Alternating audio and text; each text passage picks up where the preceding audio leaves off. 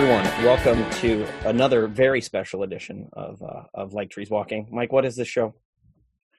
Uh, sorry, I stepped away from the microphone. Oh, you That's stepped away too. prof- Jeez, that's how professional away. we are. No, um, but no, I can tell you what the podcast is. Uh, I'm Yeah. Michael J. Nelson, and my pastor is Pastor Dave Berge. And for years, we've gotten together and done this podcast where we talk about the important issues of life, of morality, religion, uh, humanity, ethics, morals, um, whatever. What, we've also stepped off the beaten path now and again.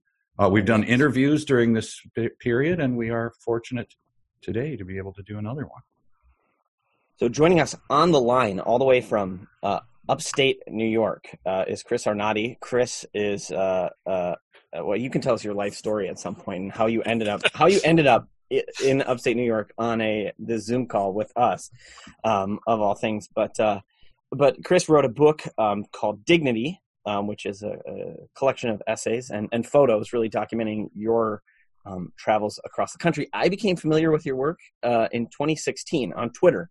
Um, uh, you you were uh, an interesting follow during that time, just because you had been all over um, this country that uh, you know people were trying to make sense of at this time. What was happening? The sense of some kind of epochal shift or something was happening. Something had changed, and so uh, you were an interesting uh, commentator or just observer of this country since you had been to most places and spent time in most places where journalists typically, you know, go the sort of cliche of go to a small town and find a diner and you know blah blah blah blah blah. And and uh, your experience was not that so you were an interesting follow. And then you wrote this book um, which i purchased actually right at the beginning of quarantine. And uh, um, there's a you're about your travels. And so there's a really interesting uh, chapter and essay in there on um, on the role of, of religion that you saw across the country. But so chris that's my introduction ish of you, but I, I I don't want to fill in the blanks for you. And so, yeah, could you just say who you are and how you ended up doing what you did and what you did? All right. Well, thank you very much. Um, yeah, I wish I, I wish I had a bumper a bumper sticker answer for that one because I get asked that all the time. But um, I'm sure. um, I um I, I was a banker for 20 years, um, living in Brooklyn Heights, New York. Um, a successful banker at that. Uh, if you if you've ever read Liar's Poker, um, that's the firm I was in, um, Salomon Brothers. Um, or have you seen The Big Short? That was basically my life. Um, both of those. So that I mean, and uh, prior to that, I had been a particle physicist. So I I kind of pivoted from academics to to Wall Street, and that's not that crazy a pivot these days, as people have seen The Big Short know. There's a lot of uh, there was a desperation for people who who could. At some point, people on Wall Street realized that they're just playing with numbers, and people who who are good at numbers are probably good at Wall Street. So they brought in a few of us. Um, but one of the things I did all the time on my street, on my, on my time on Wall Street to release stress was go on these immensely long walks, like 25 miles. So I'm, I'm a big walker. Um, and, uh, over the course of the financial crisis in 06 and 07, 08, those walks took on a different kind of flavor. Before it was always kind of this kind of geeky thing of like, I was going to walk the entire length of New York subway system above ground, which I did. I was going to um, I was going to touch every dead end in New York City, every dead end sign I could find, which which I, I think I did, and then I was going to drink, I have a drink in every bar in Brooklyn. So all this accomplished by foot. But eventually, those walks eventually became. Um, I started realizing um, while work was while, the, while work was collapsing and uh, and I was partially responsible for the collapse. That uh, those walks became what I really enjoyed about walks was talking to people and listening to people and the experiences they um, they told me. And so eventually, I brought my camera along and started photographing people and the stories they told me. And uh, six years later, I found myself in um, in Hunts Point, Bronx, which is the poorest neighborhood in New York City, because someone told me not to go there, so I went. Um, and I ended up spending roughly three years documenting homeless addicts. Um, uh, quit my job, did that, um, and then once I felt like I had understood or I, I learned what I learned there, I wanted to see if what I had learned there was um, um, uh, just unique to Hunts Point or was it true across the country. And so I, I literally put, um, I think it's, I think I ended up retiring the van at 450,000 miles, um, or it retired itself. Um, but so I put like 400,000 miles on my van driving all over the U.S. Um, going to places basically people told me not to go, or places that people didn't even talk about. So um, neighborhoods um, and and communities. You know, I, would go to the neighborhood. I used to just ask like um, a cab driver if, if or or just somebody I said if you if where would you tell tourists never to go? And that's where I would go. Um, and so I ended up doing that all across the country. And when you found me um, in 2016 or I, I, was partially documenting what I was seeing on online um, and what I was seeing was this immense frustration. I mean, I, I, was seeing this starting in 2000, well, 2012. I started seeing it, but the frustration got rendered politically um, through the election in 2016. So when Trump won, it really was no surprise to me. in fact, I had said on Twitter that I thought that was going to happen, and I got resoundingly um, attacked for that. Um, but there was this just what I you know it was just this immense um, project, which was never really a project. It was just me doing my thing because I was um, had made enough money on Wall Street that I could just do my thing. Um, and uh, I ended up kind of formulating and putting together in this book what I hoped I found communicated, um, and that is the words. As as much as I could, I stayed out of the book and put the words of the people I met throughout um, the seven year project, this process. Um, and um, and what I and, and, and kind of in, overlaid on top of that, sort of my my views on what uh, I thought, you know, what what a lot of them were saying to me, um, and how and how to make sense of that for the reader. Um, and so the the title captures a lot of that. I mean, the title is called Dignity, and um, that was chosen because you know one of the the one salient feature that was trans, that, that, was true of all the communities I visited was people were struggling to maintain dignity and hoping to have dignity and, and, and, creating dignity in ways that were generally, to use a religious term, profane by the elites. Um, you know, and um, the I think what probably caught your attention, given this this podcast, is um, the you know I, I started this project as your usual, um, you know, well educated. Um, I use the term front row um, to, to, you know from the schoolroom analogy you know of all my neighbors and all my fellow bankers and all the lawyers and all the people who live in you know the, the right neighborhoods who have this big resume i was that person. Um, and like that person like those people i generally was an atheist. Um, I wasn't an obnoxious atheist. I was, you know, I was always respectful of, of other people's views, but I did you know, if push come to shove, I would say that basically religion was was kind of, you know, I saw people who who followed faith as being kind of lesser people, um, who had these kind of parochial, parochial views that were kind of misguided, um, and uh, you know, now I go to church, um, and partly, you know, that that's certainly directly from what I saw, and what I saw was how essential the role of faith was um, in, in these communities I, I, visited, not just as a utilitarian function, not just as something that was, you know, the poor need need religion because they don't have anything else, but because they have, in many cases, they're closer to seeing the truth than um, than elites who who you know are, are, in my view, are shielded from from the truth.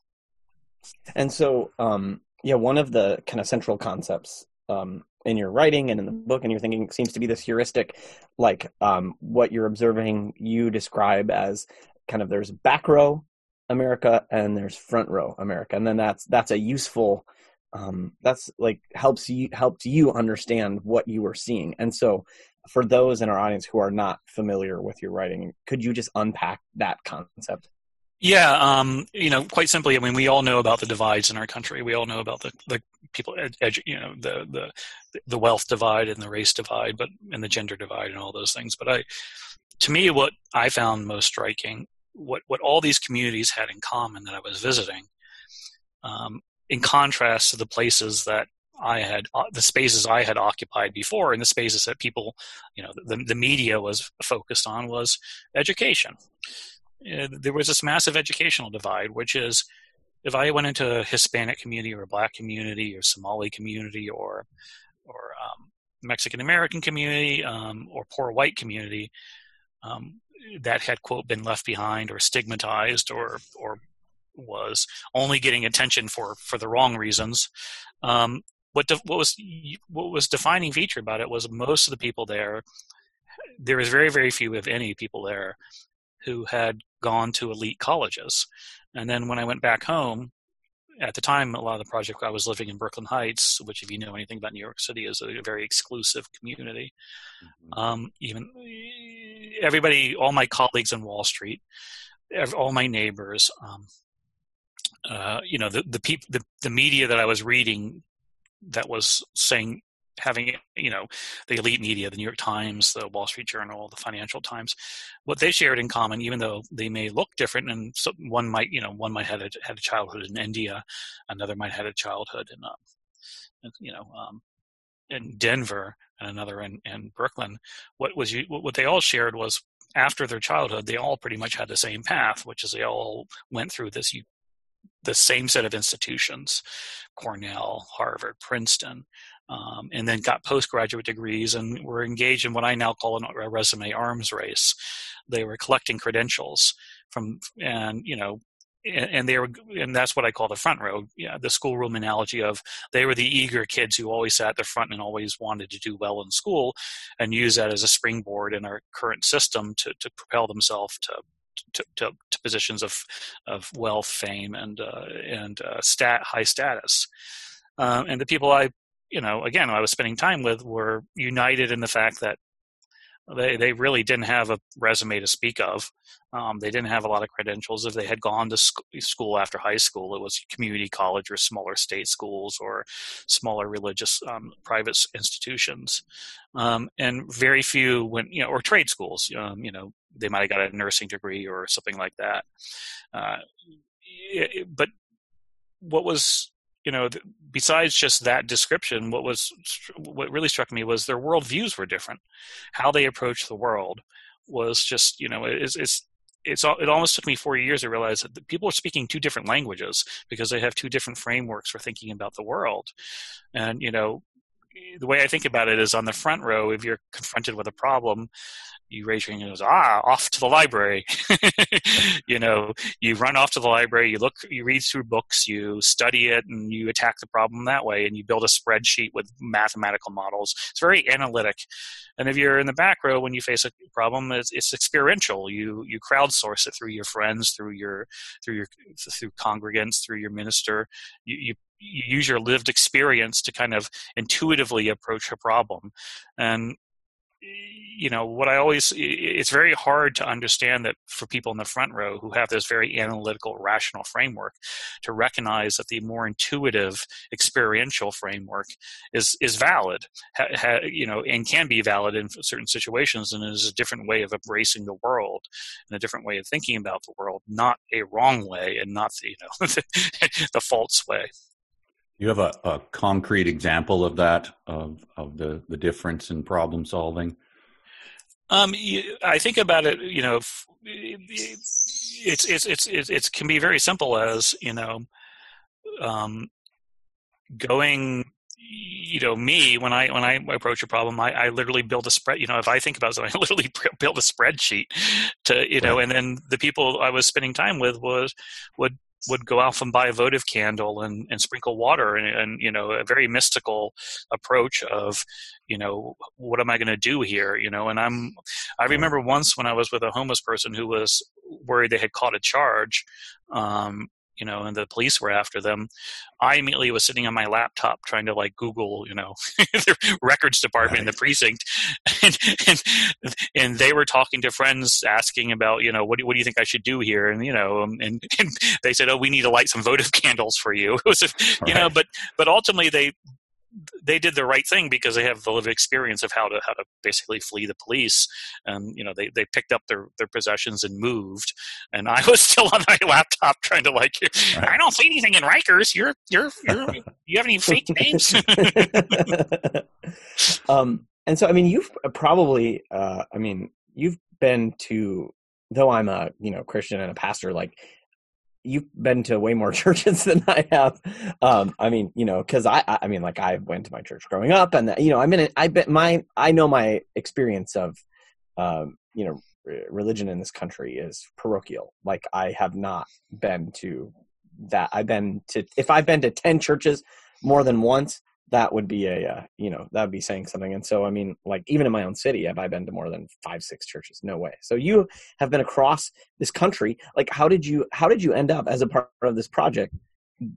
find yourself going to churches because i mean you're going you're documenting the lives of of um, these forgotten places and and and maybe before answering that i just want to disabuse one notion i think that I, that i've seen a lot is when you say that chris what you're talking about is it's coded language you just went to like you know white like you went to kind of like old factory towns filled with white people right is that is that what is that what your project was no, I spent more time in minority communities. I mean, mm. um, it, what's interesting is um, the criticism early on of my project, which was in some senses about poverty, was that I was spending too much time in minority communities, and it was it was giving an ugly, it was giving the wrong impression that poverty was only something that blacks experienced, and not something that that whites experience. So I was I was kind of scolded into into focusing on the white working class, um, which ended up being you know the appropriate thing to do um, because you know it, it, it, ended up having a big impact on the 2016 election.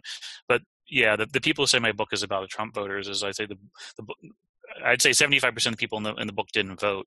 Um, 50 over half the people in the book are minorities.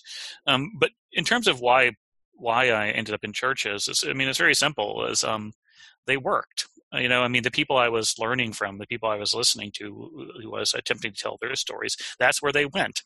Um, you know and, and like i can literally think of various neighborhoods i was in uh, you know on sunday mornings or, or or wednesday nights when the only thing that was open and, and was functional was was a church or, or, the McDonald's. That's the other place I end up spending time in for the same reason, which is they're places that people use um, and they're functional. Um, and whatever you may think of both, they're functional. And so, you know, I had a lot of awkward moments initially, I guess initially awkward at some level for me to just bust into a church, a service being clearly an outsider. Um, you know, often I was the only white person. Um, and, but I was, you know, never, never before, never once was I anything but fully welcomed, um, no matter which. And I again, it was I tried to go to as many denominations as possible that were reflective of the community I was in. So um, uh, the only places I didn't end up going were temples, um, um, just because you know I, I, didn't spend a lot of time in poor Jewish neighborhoods. Um, but I was I spent mosques. Uh, you know, but but where I spent most of my time was what I I guess I've I've learned through this project a little bit of theology, and I guess I I spent time theologically in the back row, um, kind of more um, uh, more Pentecostal type um, services, more kind of fly by seat um, places that were, I mean, literally storefronts. Um, my favorite one, I think, was um, in terms of being a literal storefront. Is I think it was an old Kentucky Fried Chicken that mm-hmm. had been turned into, into into a church. I, I, actually did a picture series of kind of what I, you know, just ad hoc spaces turned into churches. You know, like an old furniture store in a strip mall that had been kind of, um, kind of. Um, turned that had been, been outclassed by a newer, bigger strip mall, um, um, so places like that, and um, so I, I, went because people were there, and then you know, you you can't. You, I, I, I can't imagine anybody who doesn't spend, you know, go to like 200 different services across the country and not come out of it feeling moved at some level. If you if you if you if you don't see a genuine um, emotional power there, uh, or spiritual power, then you simply I don't know you, you, I don't know what type of person can walk into 200 different churches and not come out of it changed. I have to say for myself, I'm encouraged that you see Kentucky Fried Chickens being turned into churches because the, the opposite trend of churches turning into museums or uh, uh, or Kentucky Fried Chicken seems to be the trend. So that, that, that there is a counterfactual there at least encourages this uh, particular Christian. So I'm glad to hear it. Yeah, I mean, you know, um, I think I myself um, was raised Catholic. Um, even though my father was Jewish and my mother was Baptist, I was raised Catholic just because because the town we were in had 600 people, of which 590 were Catholics. So my dad's like, "When in Rome, do as the Romans."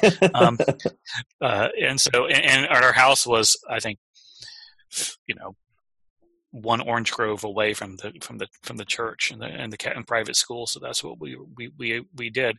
But um, so I would go to various um, Catholic services for myself across the country, and you know, sadly, there just wasn't the energy that I saw um, there mm. that I that I other than the Hispanic communities and the, and the Mexican communities in the in the, the, the Catholic churches were very well attended and very um and had a lot of energy. Um, but you know, I was sad to see that there was a lot of clo- there was a lot. I mean, again, there a lot of there's a lot of closed up, primarily Catholic churches um, or, or larger churches. Um, that are, there's one in Buffalo, New York. I can think of that's a shooting gallery now, where people where people use drugs, break in and use drugs. Wow. So yeah, yeah, um, so yeah, I mean there there is there is also the the the the negative effect, which I didn't write much about about of basically um, churches that have also been fallen into disuse. Sure. Yeah, and I mean it's uh um I mean you think of I'm sure when I mean you look at like a place even like New York City or um, uh, you know people move in um, they establish themselves and and then over the years like as communities turn over or they gentrify or whatever those churches become less and less like useful or a part of the community and then they become something else. Mike like you're saying um, you know in the city of minneapolis i mean it's a city that was a, if you look around of small neighborhood churches and as those congregations dwindle, um, you just see more and more. I mean, my good, good, one of my good friends, uh, pastors a church that's not even a mile away from where our congregation is, and his is Methodist, and they, you know, ended up still had a congregation, but the the his district, you know, wanted the money or whatever, and so they sold the building to a developer, and it's going to turn into it's going to turn into condos. So, um, and sometimes in especially these urban settings, like deno- large historic mainline denominations kind of become real estate brokers is one of their uh, it, that's one of their major assets they have to keep going is is liquidating real estate.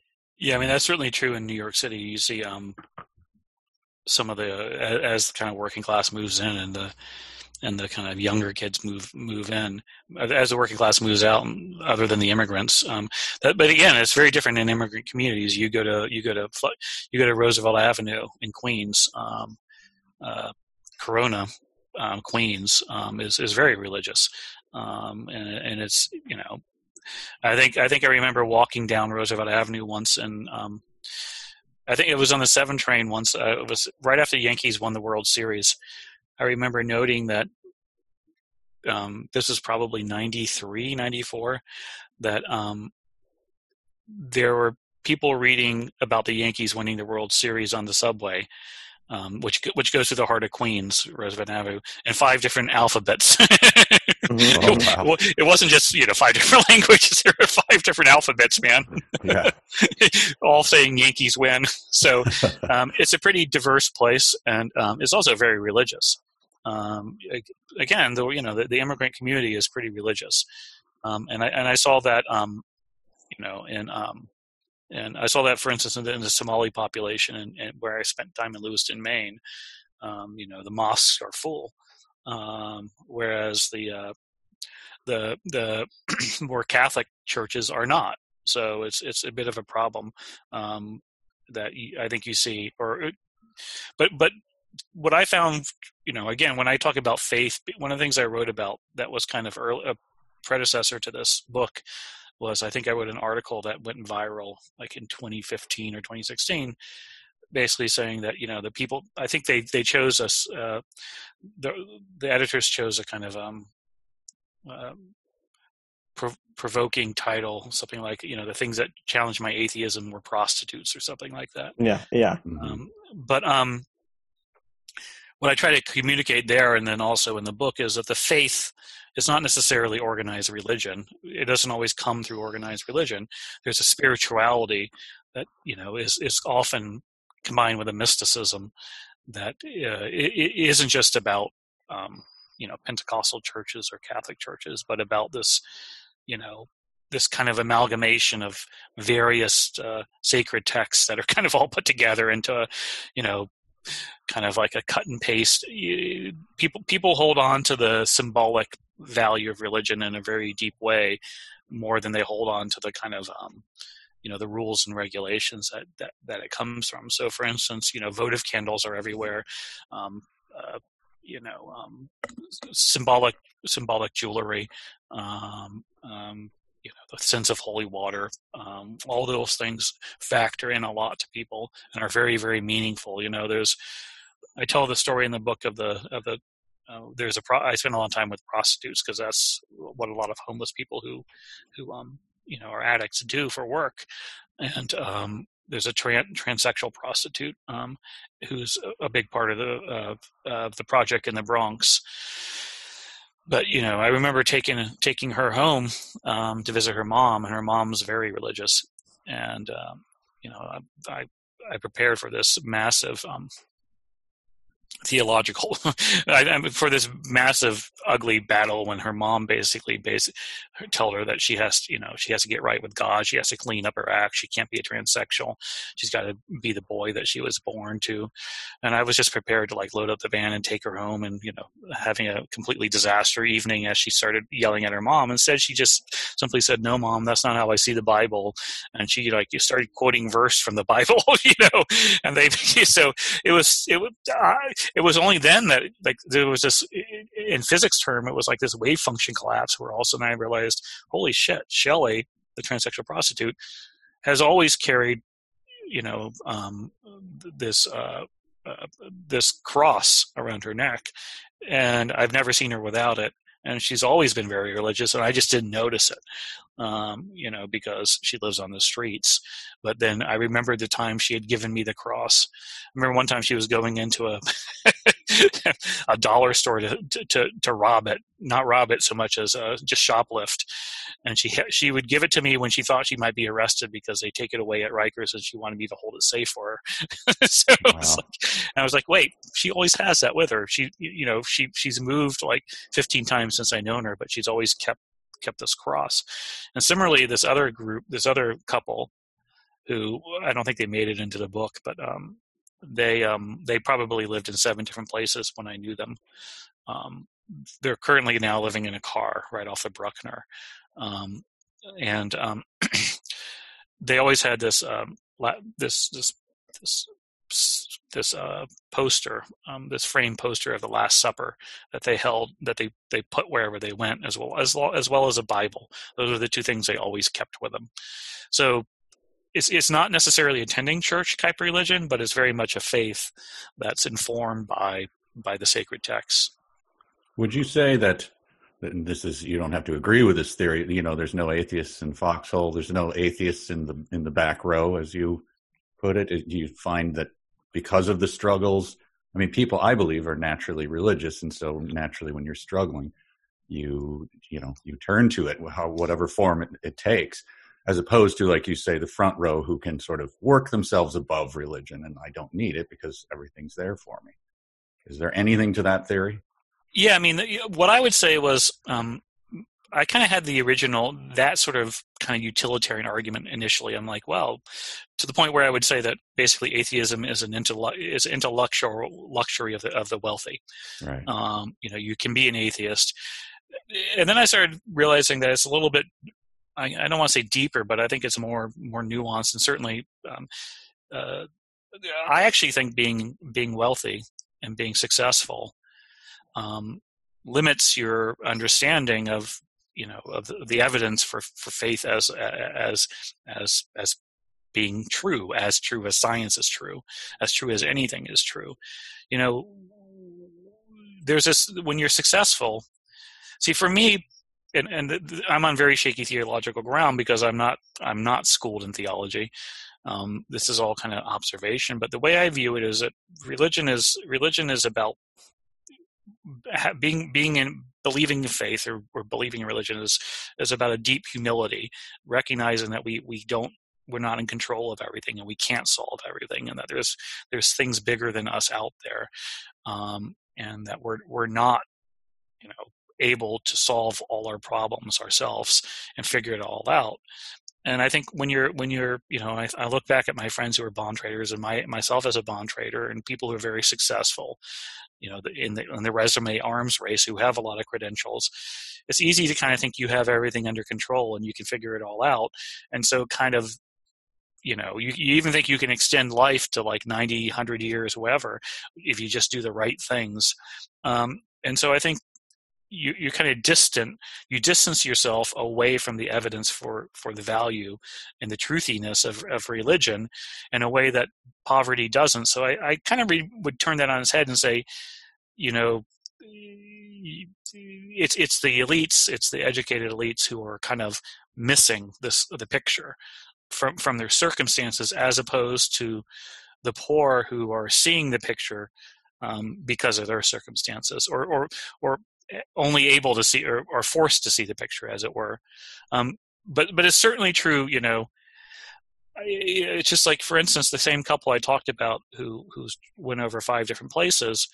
You know, there's this really, I think it's well known now because more and people understand the, the opioid addiction. But I, I, there's this really shocking moment when you when you spend time um, among drug users when you realize that when someone overdoses in the community, um, the first question asked to you um, is, "What was the brand of heroin they used?" Um, each, each each each bit of heroin comes it comes in a basically um, an almost thumbnail, two thumbnail size little little white baggie uh, that is stamped with a brand, usually a red or blue stamp on it, um, because like anything, these are products. Um, I, I, think there was one called Total. I, I, used to collect the brands, the pictures. I think someone, a friend of mine, did a photo series of the different, um, you know, heroin baggies and their branding. One of them that was big when I was doing it was um, there was one called Obama. Um, there was there was another called the one I ended up thinking was appropriately. I think I even wrote a short story about it. Was called Total Control. Um, but so eventually they want to know the brand because that's good shit, and good shit will get you really. It's clearly the person who OD'd um, didn't didn't dose correctly, and they didn't dose correctly because the heroin was was potent and powerful. So people go out and look for it. Um, it's more bang for the buck, as it were. And so wow, when so someone, that's an advertisement for it, my God. Yeah, exactly. And, and so when somebody gets gets you know gets a hold of the the potent heroin, like like you know if, if total control is is is is is proven to be uh, potent in ODing, ODing people go out people go out and try to get total control. And they know that you know this is a dangerous this is a particularly da- or, or, if, or let's say they go out and get a dime they go out and they they go out and get a bundle of 10 um, they they fall into some money and they they go out and they buy 10 bags of heroin. And they're going to do it all they're going to push themselves really to the edge. What she would do this very religious couple was she would she would write her mom's her mom's phone number on her on her on her, on her belly and um, in red marker, so that if she did OD, the paramedics could contact her mother. Um, you know, because if if you die in New York City, I think people now know this a little bit better because of COVID. But if you die in New York City without without documentation, uh, you end up on something called Hart Island, which is a place in the East River where a, a million people are buried. Um, the, Clo- the the Popper the Potter's Field for New York City is a is an island in, in, in East River, but she didn't want to end up in Hart Island, so she would write, you know, her her phone number on her belly with with with the red marker or blue marker, and you know, so there's this real you know the atheist foxhole thing there's this real connection to mortality. I mean you you you, you can't you can't not think about dying it's just right there. It's it's it's one it's one bag of total control away um, and you're doing a bag of total control pretty regularly. So uh, i think the connect the, the the connection to to death certainly I would reframe it as say makes people understand the power of faith or or, or the, the the the need for faith as well as the truth truthfulness of faith that we we all are kind of temporary and that there's this kind of much bigger thing beyond us and that we're not in control and that we're we're we're, just small small things in this in this much in this in this world which is um, hard for us to understand. Right. Uh, Mike Yes. Okay, cut out for just a sec. So, um, yeah. Uh, so also you kind of talk about the pers- like seems like mortality as an aspect of it. Also, an awareness of kind of the the, the reality of evil.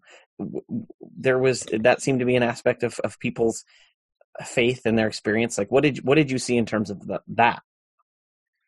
Um, I think, you know, I think there's this um I think there's a there's a, a sense that you know, I, I, and again, I don't want to, I don't want to just turn to the utilitarian argument, but there's this real sense that there's this vast, you know, I mean, you know deep down that the world is unjust, or that, or that the human world is unjust. So, um, or, or, or, that the human world as as currently incarnate is unjust, um, and so there's a sense that, you know, church is the only place that understand that seems to also understand that you know that we're, we're, that and yet you see this unjust world and yet you you talk to you know people at the individual level who are, are good people. Um, so it's it's kind of like this reconcile in church reconciles this idea that you know that we're we're we're better than this um, and that there's something bigger out there than that. Um, you know and and i think there is a bit of utilitarian of like you know you got no place else to turn man.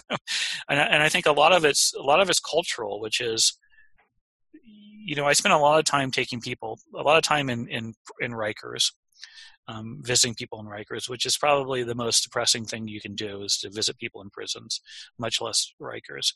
I mean, th- th- there's there's a there's a ranking of um, the different um, uh, places people are incarcerated, and Rikers has to be the worst. Um, just just to visit is is hell. Um, I mean, it, it, literally is like takes me. It takes it was an eight hour ordeal for me just to visit someone for half an hour in Rikers. Oh um, man. Um, wow. Yeah, and, and you know, I'm. You see people going every weekend with their family to go to see relatives. It's just it's just awful. But um, you know, you go to Rikers, you go to, you know, I've taken people to a hospital. I've um, taken people to detox. I've taken people to the you know the social security office. I've taken these are all places without soul. Like they're you know just aesthetically they got linoleum floors and harsh harsh lights and bureaucrats who yell at you and tell you to follow the rules and you walk into a church and it's entirely different. It's warm eh, eh, and often the pastor or the minister um, and the other congregants they're like you. They they understand you know they understand your path through through life and they understand you, you, at a lived experience. They're not the police station which is just brutally cold and and and you know it's there's just a at a, at a very at a very advertising level you know churches just are so much I mean, they have the only word i can come up with they have they have a lot more soul. They're a lot more warm mm-hmm. um, and I, I, I don't I think people misunderstand how how deadening kind of the secular bureaucratic world is and how unappealing it is and how how it doesn't give people any dignity you know to use a type i mean churches give people dignity. And i think you know i think people recognize that and regardless of you know the essential truth behind it at a very pragmatic level i mean people want to spend time in places that um, that you know that treat them with, treat them with dignity as opposed to people treat them like a like like a like you know an institution that's I mean the you know the institutions for the, for the institutions that serve the back row at almost every level have failed them and not, not people have become very cynical about them. And and religion is a one direction you can go where you, you don't feel the cynicism. That's a great uh, that's a great illustration. The uh, if if you know the average person listening to this think about a life lived you know at the at the DMV uh, and what that contrast of church would be to to that we've all been in those you know facing those lines and faceless bureaucrats and now move over here and what do you do you know that that's uh, I mean I can picture it right now as a hell. So that is a fantastic illustration. The difference. I mean, I think there's a there's a there's a ch- there, I think there's a picture I took in a detox that I don't know if it made my book. I forget the exact. It's you know it's it's a, again I was just in one of these maddening five hour waits to get someone into detox or something, and you know I think there's a sign say there's there's a sign on the wall, a dusty sign on the wall next to a dusty TV, and it has two things on it. One it says "Hope offered here," and the other one is "Don't change the TV." that, is in the, that is in the book. I'm sure that's in the book. And it was yeah, just like this, this is your message. I mean, it's just like, you know, and so you, so even, but but it's also the, you know, and and I think, you know, some people in the theological community have asked me my advice, and it's like, again, I don't want to say one method is better than the other, but the people that I have always felt. Um, theologically or the ministers or who who who get their congregants at a, at a lived reality level and that's like for instance for me it was basically the franciscan friars who i would run across periodically you know um, as a catholic i'd run across you know and the one of the few people i would find in these communities is i'd be out there walking the streets as the only other person who wasn't you know a resident which would be every once in a while someone coming around coming was a Franciscan friar coming through their robes, you know, and they completely get it. Um, they get the community, they get the people, and you know, they don't have they when people you know when people complain to them, you know, they they get the they get they get the they get the complaints and they understand what this person because they've heard them so many times, and I think you know, uh, I negatively reviewed this book that was uh, done by Nick Kristof called Tightrope, which kind of follows the same terrain as my book. Um, I guess him and his wife um, spent like six months in their old hometowns um, documenting, um, you know, the opioid addiction. Um, and what struck me about the book was, and what frustrated me about me the book, and you can, I, I wrote a review for it for the, I think the American some some left wing publication. I think it's called Amer- American Progressive or something like that. But was they kind of walk they it's like a lot of nonprofits who are very well intentioned secular nonprofits who are very well intentioned. I mean they're just outsiders who kind of like oh well i see i you know treat everybody like a victim who's only who's who's who's and the solution to their problems is you know we, we need to get you to we need to get you educated. We need to get you more education. We need to like get you to do what i did which is get into this resume arms race. And it's just this really cold you know uh, what I, cluelessness that treats people like they don't have you know in a very i say in a very undignified way which is as kind of victims to save as opposed to people who actually need to be listened to and allowed to do what they want to do. Um, you know it's just this very cold you know one of the things i say is in my i mention is you know if a homeless person um, or a poor person, or a lot of people I documented in my book, were to walk on a college campus, they'd be they'd call the police on them, you know. But yeah. if if they walk into um, you know if they walk into McDonald's, for instance, they're they they don't they can just sit in a booth and be and relax. And often when they walk into churches, they'll be welcomed into into the church. I think there's a very different approach, you know, between the cold secular world that just you just studies them. You know, they're they're they're things to be studied or things to be, um, you know, things to be studied or things to be saved. Um, you know, to, to get educated. Um, as opposed to things to be respected at their as as as equals. Yeah, I mean the the first thing that I don't think any human on earth, any adult human, wants to be infantilized by anyone else. You know, even if I'm here to help, here I'm patting your head. Like that's that's not an approach to helping me. I'm not inclined to uh, take that uh, from anyone.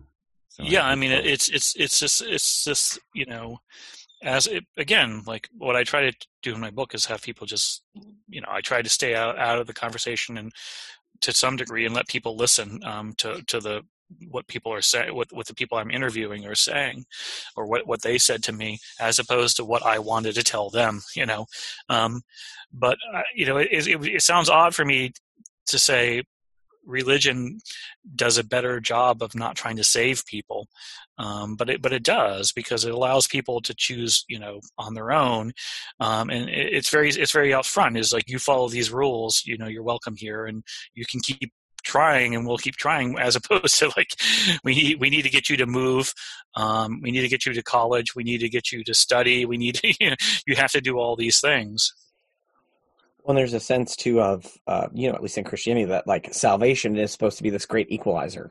You know, each and every person from the Wall Street quant to the homeless prostitute uh, uh, to the severely mentally ill person, like all are the ideal. The the ideal is you're all equal at the foot of the cross. Like each and every one of you, there is no self salvation on offer, and so you know getting uh, getting saved you know in in in in the language of back row religion you know are you saved which is a that's a common question um, yeah, I got asked that like, a lot. yeah, are, are, are, are, I get asked that question too, um, but like, and and uh, you know, my, answer my answer was always I read the Bible. I read the Bible. That's so you know, are you saved? It's like, well, yeah, the the the offer of salvation is exactly the same and the sort of solution to the problem, uh, the ultimate problem, human problem, which in Christianity is sin, alienation from God, is faith, faith in Christ, which then, you know, allows you to enter into this um, new relationship and new new life. And that's exact. Like there's no credentials, requ- no credentials required um, for that. No education right. necessary for that. Um, and that's actually for, for people in the front row, front row, and I include myself in that. Like I didn't go to any elite school, but you know, I mean, I went to. Well, maybe that's not true. Maybe my seminary was elite. I don't know if that's true, but you know, I went to college and I got a you know the MDiv, and um, I mean, so I I I'm not excluding myself or saying I'm some sort of uh, populist or uh, parent, you know, tribune of the people or whatever. Um, I'm here, by the way, to represent the C minus student who sits somewhere in the middle. but that's just because you didn't try, Mike. That's maybe the most annoying. That's the most annoying person is the uh, is the front row person who puts who like is like I could I. I'm, I'm the jackass clown. I know. I know. yeah, exactly. But no, just to say like that. Uh, a um, sometimes I think you know I, I want it to be more complicated than it has to be because that's a uh, if I can make um, if I can make my religiosity more sophisticated than other people, that is also a class and status marker for myself um, and my congregation, I guess, too. One of the things I, I, I, talk about in my book is what you, you hit on is the no credential thing. I said, you know, the elites, the front row, whatever you want to call them, um, well, just myself, generally rank people by the resume, by, by credentials. Is how many credentials you can get, and I think the um, uh, you know the the, the I call you know the, I call the non credentialed forms of meaning or two of two of the big ones are are faith and place. You, you you're just you don't have like you said you don't have to have a resume to walk into a church. You're all equal once you do so, and I think that's very counter to the kind of meritocracy, educational meritocracy we built, which is, you know, like the first one of the first things that people ask you you know on wall street is like where'd you go to school like you know it's like let's compare resumes it's like as if that matters you know and it does matter as as opposed to um you know kind of just uh, nobody and how much money did you make last year those are the two big things you know Hey, How I many people a, asked you? Oh yeah, Mike, go ahead. We'll Go ahead. Well, I, I, it's it's I don't think it's it's not at all off topic, but uh, I'm just curious about your your personality. Have you always i mean this is obviously people don't follow this the path that you have followed very often. And have you always been that way? Like I, i'm i'm just aiming to do uh, you know like you talk about your needing to walk to every dead end or whatever.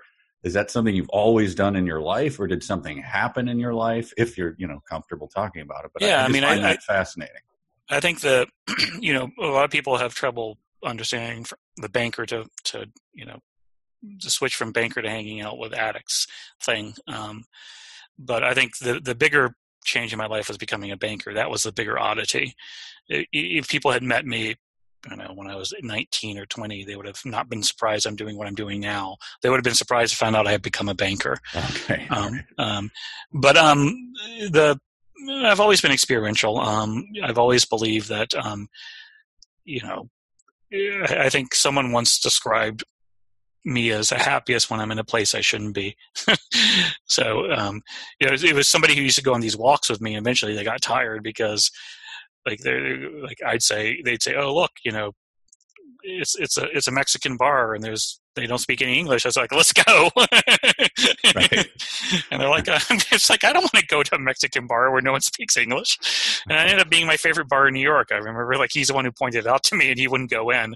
And I ended up going there pretty much every Friday night. It's the, Scorp- it's the Scorpion Bar on Roosevelt Avenue. I mean, it was like, you know, um, Maybe we can make them a sponsor of this podcast. there, there, there, there, are two competing. I, there are two competing scorpion bars. There's a red scorpion and a yellow scorpion bar.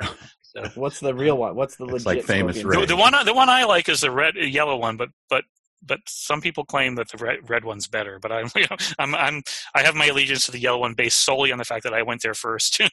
yeah, the Philly cheesesteak of Mexican bars. argument. Yeah. G- Pat Geno's or Pat's, right? yes.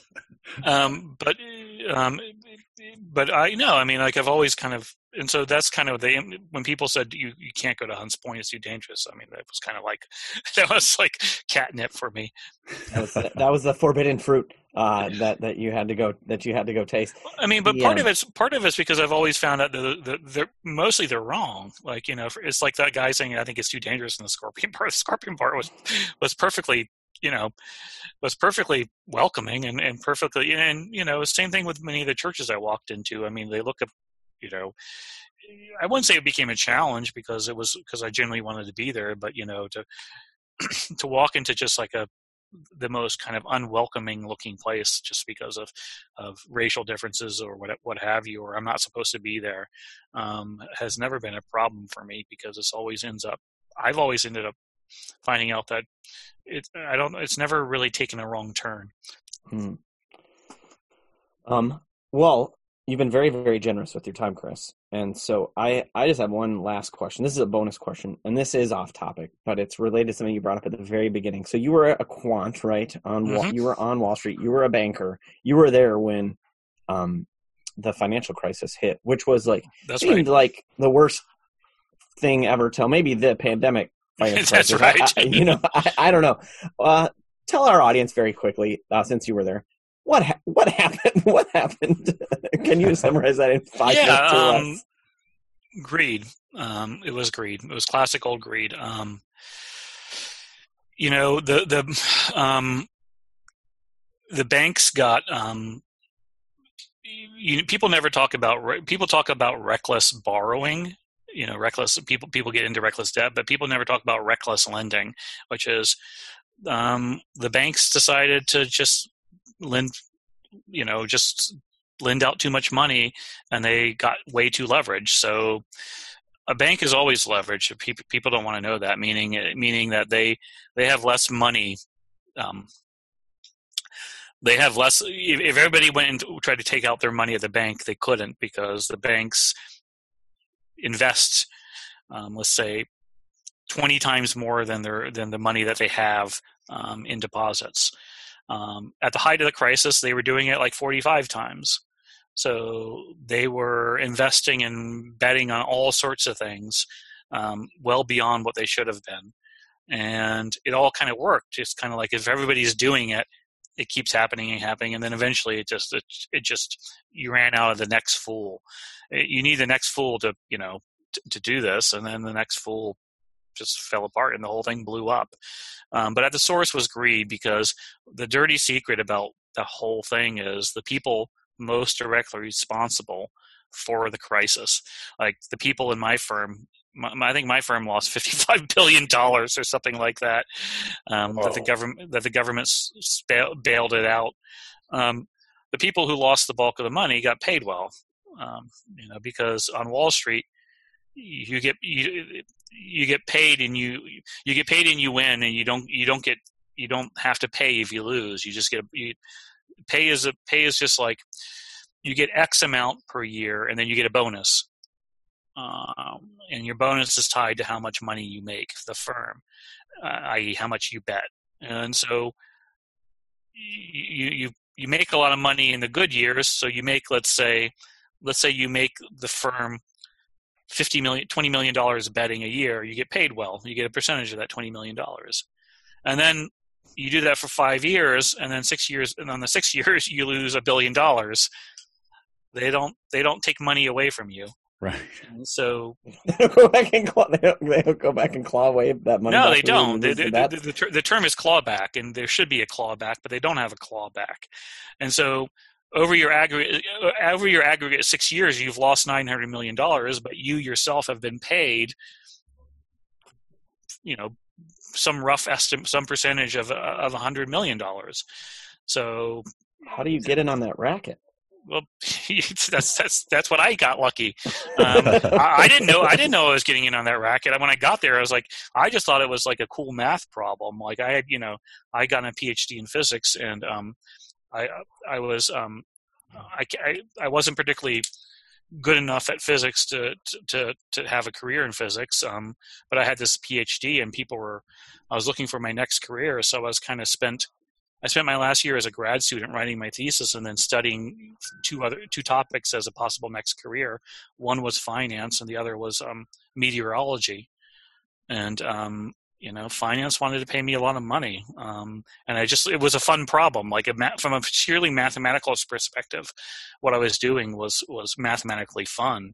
But I, I mean, I didn't know a difference between a stock and a bond when I got to Wall Street. It was really embarrassing. like I, you know, I I, I knew nothing. I, I look back at the job offers I got and the one I took, and it was just like, you know, it was just basically random. Like I had no, I had no. It was just me walking, you know, that someplace you shouldn't be. And I remember my first day there was August twenty third, nineteen ninety three or nineteen ninety two. Um, and I just remember just sitting on the trading floor going, "What the fuck did I get into, man?" I just was like, I got there at six in the morning, and by the I didn't leave until eight that night, and I just went home. I'm like, what did I get into, man? oh my gosh. Well, I think that was I. Yeah, that that was that was. I, I just had to ask when you when you put that up. I'm sorry. I hope that wasn't too much. No. No, that was Great. perfect. That was perfect. Five minutes, five minutes or less. You you hit it. So, I, I think, Mike, you Yeah, got anything been- else? No, this has been fascinating. Really This appreciate your really time. What a Well, thank you very much, and I, I should have I should have listened to you talk about theology actually, and and, and what I got wrong. no wrong. No, answer. no, no, no, no. wrong answers. No, we we we we, brought you. Yeah, that's that, no, but we we I I feel like uh, we we were able to bring it to. You brought us to a point, and I feel like you let me speak just the right thing, and so Okay. I pre I yeah yeah we brought it to the right place. But I mean, you just have a a vast experience in terms of seeing the role of religion and faith across this country in a way that I think very few human beings uh, have. Um, and and, uh, and and so I was just very interested in once I read that chapter um, in Dignity to to talk to you about it. And once I saw you on Twitter, kind of broadcasting that you're pretty much willing to talk to anyone, I thought, well, we're anyone, you know. Yeah, so we uh, qualify. I, uh, um, yeah, I mean, I also was recently contacted by McDonald's Corporation because apparently not many of their upper management have actually been in as many McDonald's as I have been, and so they actually wanted to talk to me. I is mean, the I've shake been, machine broken at every McDonald's in America? Or what's the deal with that? you know, um, every it's a class thing. I hate, hate to be that person, but it really is a class thing. It's it's like you almost I almost can tell you if if the if if the ice cream machine is going to work latte machine or ice cream machine is going to work based on the income of the neighborhood then, or if it's not um, and um, my tradition when I was on the road was to spend my nights um, in McDonald's. I mean, just for a variety of reasons, but and have one in the morning. I'd have my latte, and um, and at night I'd have my ice cream cone, and um, and like it just became like. I, I would get neither of them in the neighbor, most of the neighborhoods I was staying in, because you know, my only other advice is if you if you ever McDonald's lattes are actually really good. People don't know that, um, but it's made by a machine, which I think I know how to run better now than most employees because I end up um, like helping them fix it. Um, but don't get the don't don't go go for the low fat um, sh- um, latte because in poor neighborhoods because the milk doesn't move and is always rancid. Um, oh, geez. Oh, that is a good all- pro tip. and the other thing is the other pro tip is if you're if you don't like sugar in your um if you don't like sweetener in your in your coffee or latte you got to say like five times especially in hispanic neighborhoods no liquid sugar, no liquid sugar. No liquid flavoring. You you. Uh, su- sucre. Well, I used to say uh, Sucre Diablo. Sucre is a devil. oh man. Well, Chris, they, they, thank you for doing this. This All was right. really really interesting. So, All right. um, Thanks again, and uh, I'm sorry. And take care, guys. Okay, and be safe. you too. Yeah, Thank uh, you so we much, we will absolutely. All right, we'll take care. uh, commend Chris. your book Cheers. to our listeners. Thanks so much, Chris. All right. Yes. Cheers. cheers. So.